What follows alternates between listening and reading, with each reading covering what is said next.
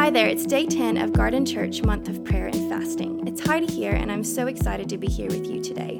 We're going to pray together. You know, God's really moving us forward this year. I can feel that. And I know that He's moving you specifically forward. We're going to pray together, and we're going to pray specifically today about you being a light in your community, in your workplace, and in your school. And as I was praying and preparing for this, I just got this picture of you really being equipped in ways that you didn't even expect for the next year and the way that he's going to use you in your in your community at your school or at your workplace. I got this picture of you being wrapped in layers of grace. Grace covering you in ways that you didn't even expect. And when you get to the end of that in your workplace in your school or in your community you're just going to find another layer of grace. You're just going to keep spreading that light. I can really feel that that's going to uh, happen for you we're going to take a few moments to pray together. I want you to feel comfortable to just lift your voice and pray to a God who really cares and really sees you. So let's pray together right now.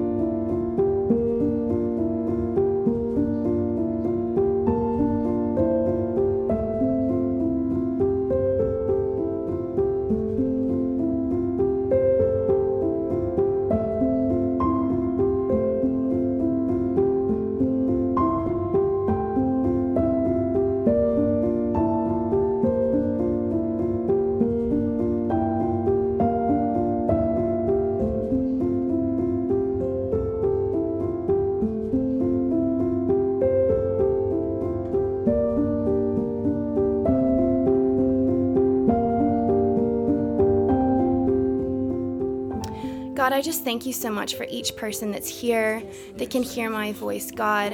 And I, God, I pray that you'd really speak to them, Lord. I pray that you'd speak to them about how they can be a light in their workplace, in their community, or in their school. God, I thank you that you've given us each individual gifts, God, and you've equipped us in ways that we can't even imagine. God, I thank you that you're going to use each person that's hearing this podcast right now, God, and, and you're going to use them in great and mighty ways, God. And, and even in the little things, God, I thank you that you use everything for your glory, God. I pray that you'd give us words um, to speak to those around us, God, in our communities and in our schools and in our workplace, God. I pray that you'd give us eyes to see, God. I, I pray that you would give us love, a supernatural kind of love for those that we work with, that we go to school with, that are those that are around us, God. I thank you um, that you would just place your spirit and pour your spirit out on each person that's listening to this podcast right now, God, and that you would really use us as a light in the community. In your name, amen. amen. Beautiful praying church. It's been so nice to be together praying with you. Hope you have a wonderful day.